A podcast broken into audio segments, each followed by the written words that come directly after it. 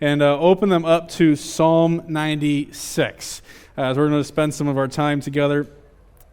We have just finished the Ephesians series where we spend 17 weeks talking about who we are in Christ and what that life in Christ looks like. This summer we're going to be talking about what it means to follow Christ. And so for the next 3 weeks, well, two after today, I want to dedicate some time just to talking about who God is, right? So understanding a bit of this God that we identify ourselves with, this God who defines who we are in His Son, and really hope that as we do this that we would just grow in our depth of knowledge and appreciation of who this wonderful and awesome God is. And so I'm calling this short little mini-series, if you'd call it that, Awesome God, just with that desire that at the end of 3 weeks we would just be instilled with a reverence and an awe of just how amazing and awesome God truly is. And so I wanted to just kind of throw a reflective question at you this morning that you could answer and contemplate in your own hearts, in your own minds. And that the question is simply is this: what do you think of when we start talking about God? What are the thoughts that go through your head? What are the feelings that you have? What are the things that flood your minds and your hearts as you begin to think, if we talk about God? For some of us, we might look at this concept of God, and at times God seems mystic. He seems a bit out there. He seems a bit unknowable. How do we understand His ways? He seems cryptic and confusing at times. Sometimes God may seem functionally for us like a bit of a genie in a bottle, right? There to kind of grant our wishes, make life easier, solve our problems, bring about solutions for us. Sometimes we treat God like an insurance policy to call on when we find ourselves in a time of need, or when we're having a bad day, or some sort of circumstance arises in our lives. Sometimes maybe we view God kind of like a casual friend, right? The kind of friend that, you know, frankly, doesn't mind being blown off every now and then because they get it. They understand what life's like. The kind of friend that doesn't mind, nicknames, and doesn't mind sarcastic comments and approaches, but just a good old casual friend that's there when you need them and okay when you don't. I was wrestling with this, kind of looking at who God is, and wondering and working with God. And I was wondering if perhaps we struggle at times in our spirituality today, and we find growth or the lack of growth, not for the lack of desire to grow in our knowledge and understanding of the Lord, but for a lack of seeing God as He truly is. Perhaps our American spirituality that we find ourselves living in has become more concerned at times with the individual, more concerned at times with our experience, and less concerned about God and the one that we worship. Perhaps over time, we have lowered our view of God so much that we've lost sight of how wonderful He truly is. How His glory, His wondrous works, we've lost sight of His greatness, His splendor, His majesty, to the point that we would affirm them with our mouths, but we've lost the sense of awe and wonder in our hearts. Perhaps it's time, not just at Indian Creek, but for Christians today to sing a new song to the Lord. So if you have your Bibles, I'd like to invite you to Psalm 96 with me, as we're invited to sing a new song to God. And as we sing this new song and understand these things and look again to the knowledge of God and address perhaps our lack of sense of awe and wonder and majesty of God, that A.W. Tozer has a quote that might bring this to perspective for us, that if we would bring back spiritual power to our lives, we must begin to think of God more clearly as He is. What can we plain Christians do to bring back the departed glory? And the answer might easily disappoint some of us, for it's anything but profound. He says, I bring no esoteric cryptogram, no mystic code to be painfully deciphered. I appeal to no hidden law of the unconscious, no occult knowledge meant only for a few. The secret is an open one which the wayfaring man may read. It is simply the old and ever new counsel, acquaint thyself with God. So Psalm 96 opens calling God's people to sing to the Lord a new song, sing to the Lord all the earth. Not because God had changed in any way, shape, or form, but to sing a new song to God because his people had experienced him in a new way. Psalm 96 is almost an exact excerpt from 1 Chronicles 16 after the Israelites defeated the Philistines and were able to bring the Ark of the Covenant back to Jerusalem to worship God with the Ark of the Covenant there once again. And so in its original context, as this would have been sung, this new song would have been sung, it would have been a marker of a new time of worship. A renewed sense of God's presence with his people. A renewed sense of hope in the Lord. It celebrates a mighty and powerful God who triumphed over his enemies, whose glory and might was unparalleled in the world, whose mighty deeds won wars, and a God who communed with his people. And since these principles still apply even today, we are not celebrating the return of the Ark of the Covenant to the temple in Jerusalem, but yet we are invited in to sing a new song to God. And so I want to turn our attention to this Psalm 96 and see the celebration of this great God that we serve. So if you would, starting in verse 1. Oh, sing to the Lord a new song, sing to the Lord all the earth. Sing to the Lord, bless his name. Tell of his salvation from day to day. Declare his glory among the nations, his marvelous works among all the peoples. For great is the Lord, and greatly to be praised. He is to be feared above all gods. For all the gods of the peoples are worthless idols, but the Lord made the heavens. Splendor and majesty are before him. Strength and beauty are in his sanctuary. Ascribe to the Lord, O families of the peoples. Ascribe to the Lord glory and strength.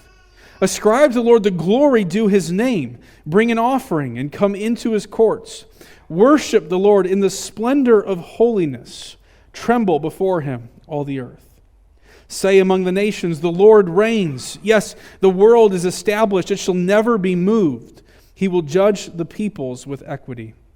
Let the heavens be glad, and let the earth rejoice. Let the sea roar and all that fills it. Let the field exult and everything in it. Then shall all the trees of the forest sing for joy before the Lord, for he comes to judge the earth, and he will judge the world in righteousness and the peoples in his faithfulness.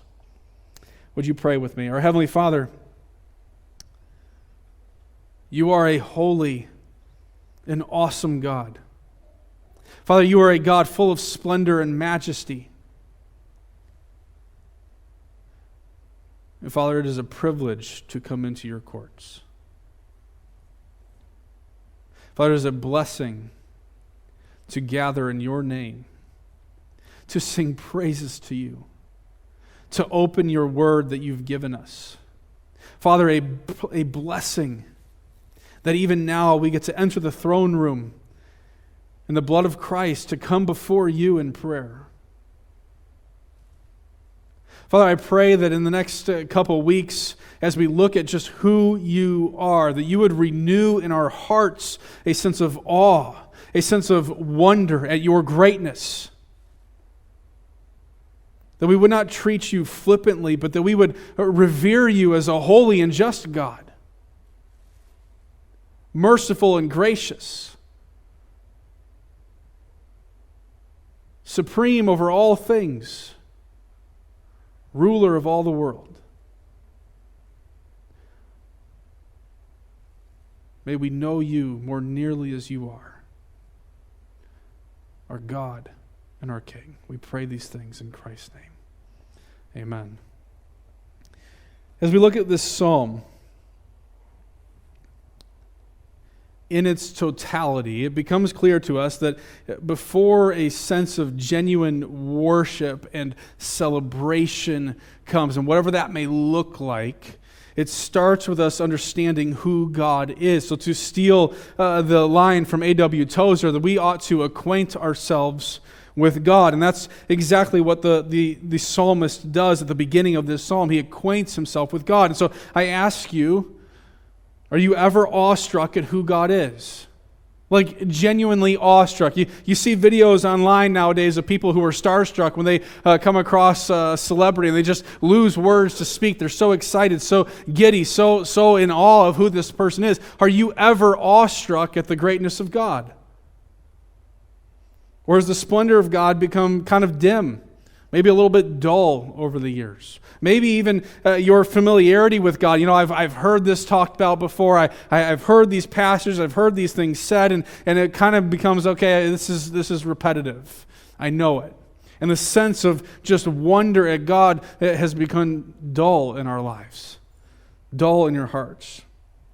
Over the last few years, I've gotten to take a few trips out to the Rocky Mountains, one of my favorite places in the world to go see. It's just a beautiful place out in the Rockies. And while we're there, I've always started to wonder, you know, because I get to the Rockies, you start looking around, you're like, oh my goodness, it's so beautiful. It's just marvelous, the grandeur of the mountains. And you start looking at it, and you're like, maybe it's because I'm from like Illinois and it's flat, and so to see anything with some dynamic to it tends to bring a sense of awe to me. And so I'd start asking some of the locals, like, did it ever get old? Do the mountains are they always just as great as they were when you first showed up? And the resounding answer is always, yes, we love the mountains. They never get old. Their splendor, their beauty never fails. We're always, they become familiar, but they're still awesome.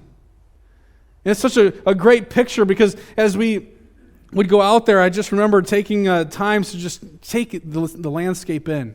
And we climbed one of the peaks in Estes Park and got to the tallest of one of the lower peaks. And you could just stand up there. And then one of the pictures kind of shows that, just looking out from that peak. And you can see so much.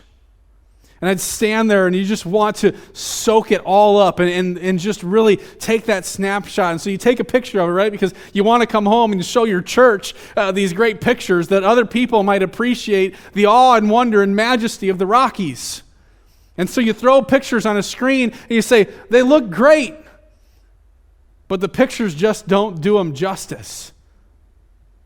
Anybody who's been there, anybody who's done it would say, yeah, the picture's beautiful, but it's not like actually being there. It's not like actually experiencing the Rockies with your own eyes, climbing them with your own feet, exploring them with your own minds. That's different. That's wonderful. This is cool.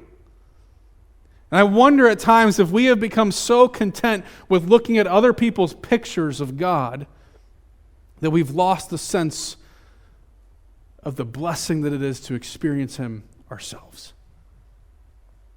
Because it's great to get to look into someone else's pictures, but it's another thing to be there.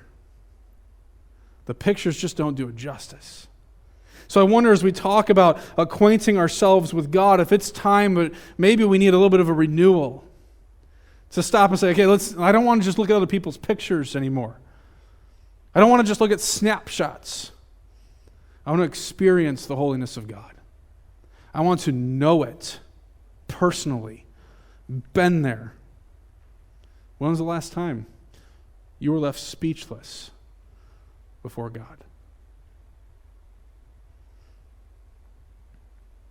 To just come into the throne room and not even know what to say. Not because of the circumstances of your life, but because you were caught up in just how awesome God truly is. The psalmist in Psalm 96 is quite familiar with God. Not in the sense of just knowing things about God.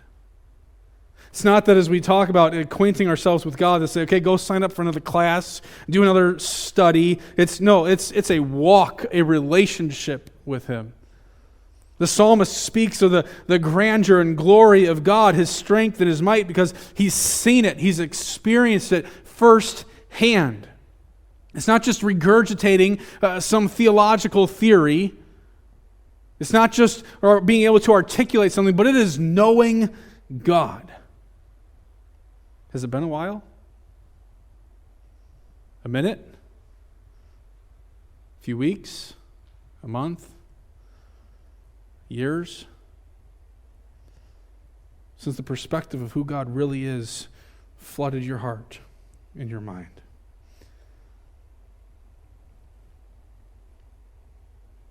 Sometimes we feel inadequate to speak confidently of the glory and majesty of God, because sometimes we view it like that.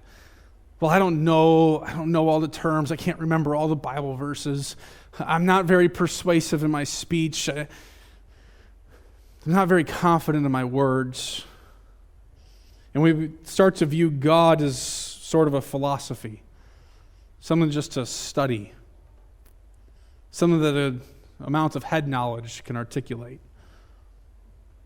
Can I just remind us what stood out about the disciples in Acts? Acts chapter 4, verse 13. Now when they saw the boldness of Peter and John, they perceived that they were highly educated, eloquent men, refined in their speech.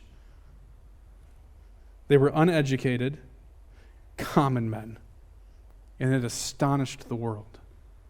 They were astonished, and they recognized that they had been with Jesus. I wonder at times if sometimes we get so caught up in the arguments and the theories, and we think, well, we need somebody with a degree to articulate the truths about God. We need a level of education. How many classes have I gone to? What's the latest podcast I've been listening to? What's the last book that I've read? If only then I could articulate the glories of God. But I wonder if we need that renewed sense of, I've been with Jesus. I know Jesus. So I can speak about Jesus. Because I've seen him. I've interacted with him. He's real. I don't just have to understand things. I know him as a friend. I know him as a God, as my Savior.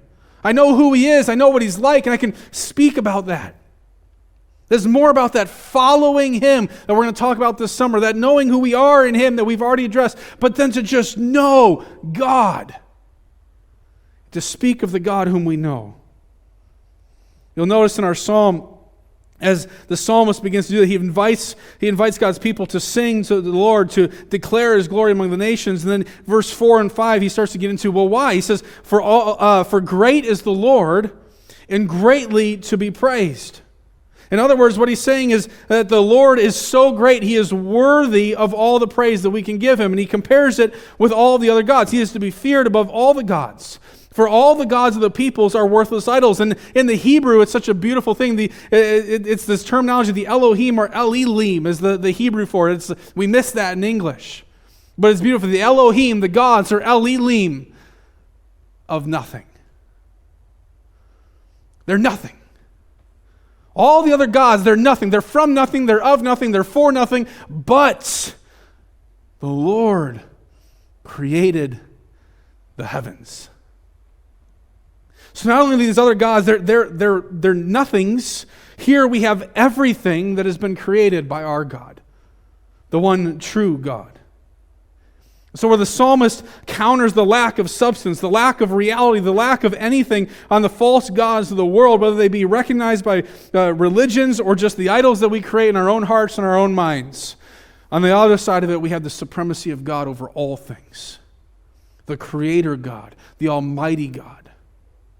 So it's my prayer for us as a church that as we talk about what does it mean to follow Christ, what does it mean to know who we are in Christ, that it would be rooted in knowing who God is. That in our hearts we would truly come to understand the supremacy of our God. That our God, the one true God, is supreme in his eternality. That he was never created. He has no beginning. He has no end. He is the definition of absolute reality. He is dependent on nobody. He exists outside the bonds of time. Our God is eternal. That we would understand the supremacy of his constancy. That in his eternality, he never changes. He is the God who is the same yesterday, today, and will be tomorrow. That he is the same God that Abraham worshipped, that Isaac followed, that David sung songs to. The same God that we serve and worship today, not changing. That we would know the supremacy of his knowledge. that all the wisdom of God makes every book that's ever been written by mankind look like a child's collection of books. Surpassing the wisdom and knowledge of guys like Einstein and Newton and all the brilliant minds of human history. They can't even begin to scrape the surface of the depths and riches of God's knowledge. That we would understand the supremacy of God's wisdom, holding all things in balance with one another, executing every plan in detail according to the supremacy of his authority. That he raises up kings and kingdoms and tears them down in his time. That he sets seasons and place and times, and he has authority over all things. So who can come before our God and challenge him? Who are you? And what have you done? That we would understand the supremacy of God's providence, that he knows every single hair on your head. That he knows every bird and creature and sees to it that not one living thing is outside the care and concern of our God. That we would know the supremacy of his word, which upholds the universe. It's spoken into existence and now continues it on by the word of his power, that if he simply stopped, all things would cease to exist. How great and mighty is our God, that we would know the supremacy of his power that opens the eyes of the blind, that heals the sick, that makes the deaf hear, the lame walk, and raises the dead to life. Our God is not a worthless and of nothing idol, but that we would know the supremacy of his purity, that in him there is no evil. There is no deceitfulness. There is no evil way. He is totally and completely good in all that he is. That we would know the supremacy of his trustworthiness, that when God says he will do something, he keeps his word each and every time. That we would know the supremacy of his patience, that God has endured you and I and our evil brothers and sisters for all these years, that he has patiently endured the wickedness of our nation, the evils of mankind. What a patient God we serve. That we would know the supremacy of God's justice, that he will settle each and every account in the end, that when Jesus is done judging his creation, not one injustice will remain. But that he will judge all of mankind with equity and with faithfulness, as even Psalm 96 declares and anticipates and hopes. That we would know the supremacy of God's wrath, that will be poured out in all of its fury against all wickedness of mankind that has rejected Christ. That we would know the supremacy of his grace, that he is a God who justifies us, the wicked, the ungodly, with the righteousness of his own Son. That we would understand the supremacy of his love, that God sent his Son to take on flesh and dwell among us. That while we were yet sinners, Christ died for us. What great love he has. We were made to know God, to know him as he is, to worship him in his splendor and in his majesty.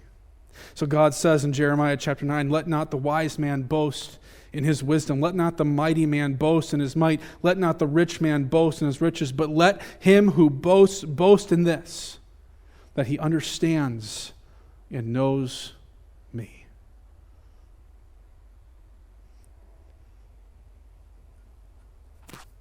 Do you know God? For when we begin to know him as he truly is and see him as he truly is, we begin to know just the outer limits of the wonders of our God. Because how can our feeble minds, how can our finite minds begin to wrap around the fullness of an infinite God?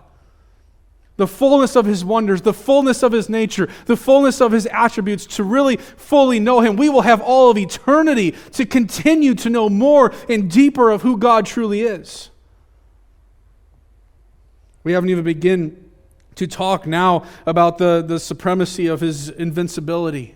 We haven't even talked about the supremacy of God's dignity, the supremacy of God's complexity, his simplicity. We have not even begun to dive into the depths of who God truly is. I was joking with Bill earlier. He's like, what, you're going to take 3 weeks to talk about the fullness of God? No, we can't. How could we begin in 3 sermons to grasp the fullness of the great God that we have? We can't. He is wonderful. He is an awesome, awesome God. He is a God who's supreme over every galaxy and every corner of creation. He is a God who is supreme over all the earth, from the heights of Everest to the depths of the oceans. A God who's supreme over each and every plant and animal, from the largest of the whales in the ocean to the smallest bacteria that we can't even see with our naked eye. He is a God who is supreme over every weather, over every chemical and biological process. He's supreme over every nation, every government, every war. He is supreme over all politics. He is supreme over all elections. He is supreme over all scholarship and education, every philosophy and every ideology, even those that reject him. He is supreme.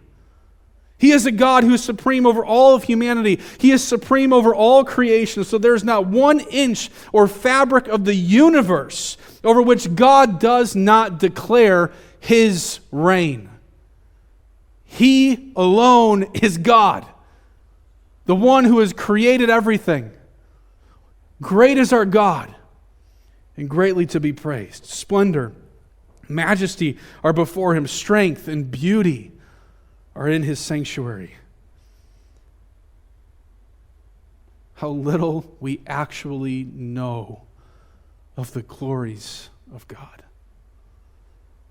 Let us not ever come to his word or come before our God assuming that we have arrived, assuming that we have come to fully know him, but let us come as children eager to know more fully the greatness of our God. Show us more.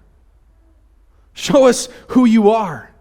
That as we begin to see and understand with greater depth who God really is, then we would come, as the psalmist invites us to in verse 7, to ascribe to the Lord the glory that's due his name. That then, the more we come to know this God, the more we come to perceive and know that who he truly is, just how marvelous, just how much splendor there is involved in this great and wonderful and awesome God, that then we would come and give him all that glory, giving him all the glory that's due his name. And so we see in our psalm a couple of words that are repeated, such as sing, such as ascribe. And both of these are active words that we are invited to sing a new song to God, invited to ascribe this glory to him. What does that mean? What does that mean to ascribe glory to God? I'll tell you what it doesn't mean. It doesn't mean that as we ascribe glory to God, we actually increase his glory. He's an infinite God. He is infinitely glorious, whether we see him as glorious or not. It also means we can't rob him of his glory. We can't truly take away the glory of God as if he could somehow run out of glory. He is glorious. So what it means then is that as we ascribe glory to God, it's not so much our actually adding to his glory, but our attributing glory to him. So it's more so that we are not robbing each other of our perception of who God truly is, that we would come to a greater sense of knowing who God is and ascribing to him to glory that we now understand is truly due his name. And I would argue that the more and the longer we walk with Christ, the longer we walk with him, the more we see him, the more we will have an awe and reverence for him. As our knowledge and understanding of how great he is increases, man, we ought to be, our lives would look different. To ascribe to him the glory that's truly due his name. To know him truly as he is. And so we have to be cautious not to look at his creation and worship that over Creator. All the splendor and marvelous beauty of the mountains pale in comparison to the glory of God. Whatever beauty we see in God's handiwork, how could that is just a picture, a glimpse into the beauty and wonder of how great God truly is. But we are prone to worship and we are prone to stray and wander.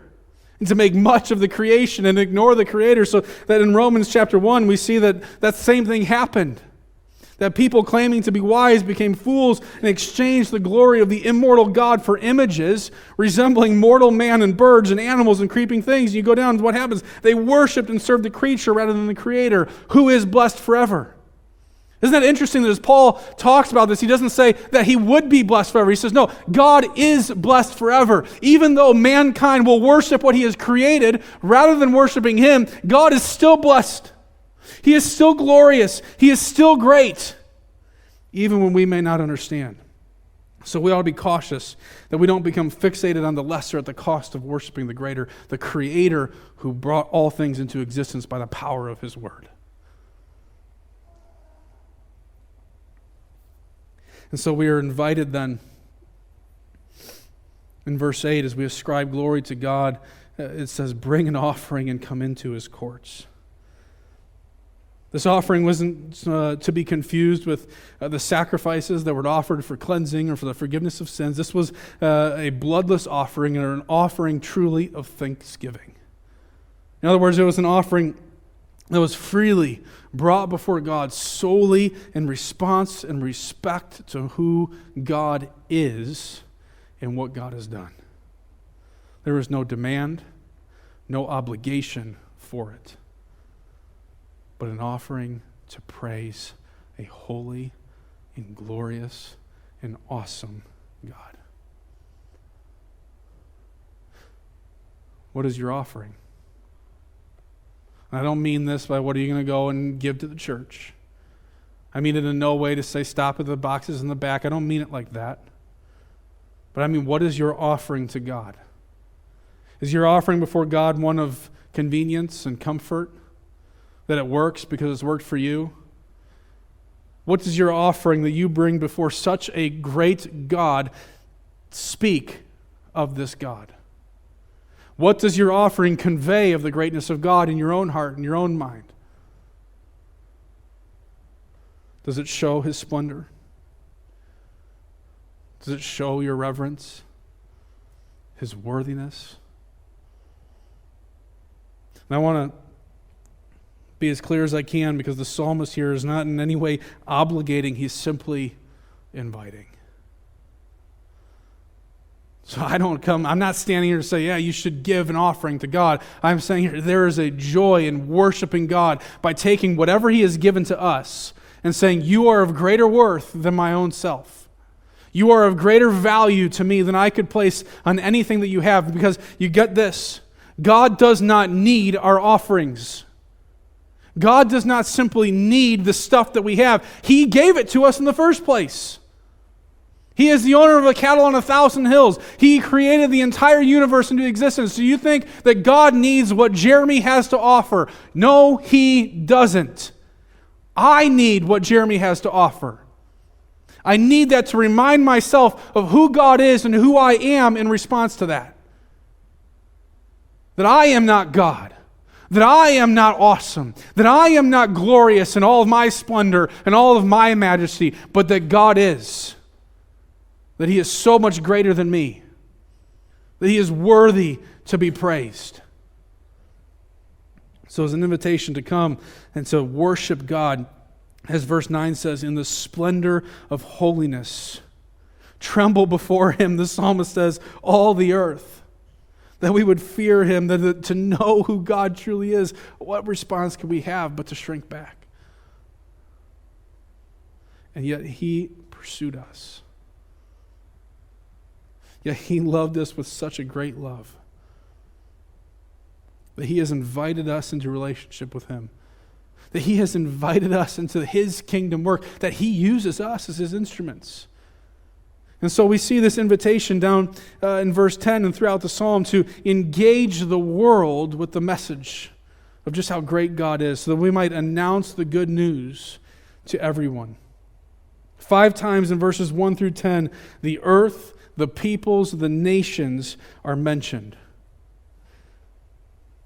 Glory, God's glory, is something we get to invite others to know and to experience for themselves. John Piper begins his book, Let the Nations Be Glad, saying missions is not the ultimate goal of the church. Worship is. Missions exists because worship doesn't. Worship is ultimate, not missions, because God is ultimate, not man. He goes on and says that worship is the goal of missions because in missions we simply aim to bring the nations into the white-hot enjoyment of God's glory. The goal of missions is the gladness of the peoples in the greatness of God. And before we think that that simply applies to going to Uganda or going to Alaska or going to Poland or whatever mission trip that the church may have or being sent overseas full time, does this not entail the mission that God has sent us as His ambassadors into our own communities, into our own workplaces, that our goal in doing missions and outreach and engaging the world around us is not to just put more people in seats in a church, but to invite people into the white-hot enjoyment of God's glory. And when we begin to think of it this way, this announcement of God's glory, it becomes somewhat of a proclamation. We often think of evangelism as persuasion, right? How can we persuade people to place their faith and trust in Jesus?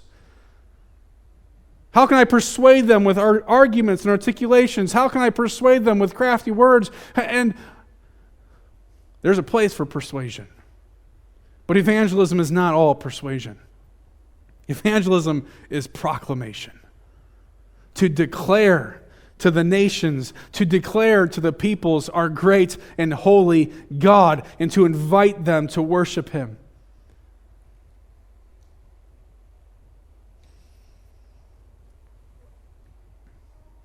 And might we add, for those who don't feel that you're very persuasive,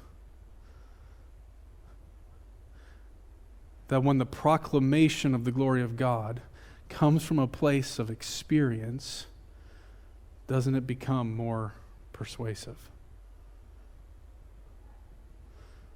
That you speak of a God that you know.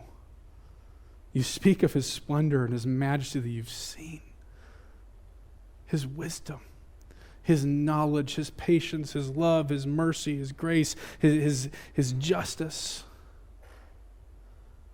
That we proclaim these things from a place of conviction and experience, and that becomes all the more persuasive to the world.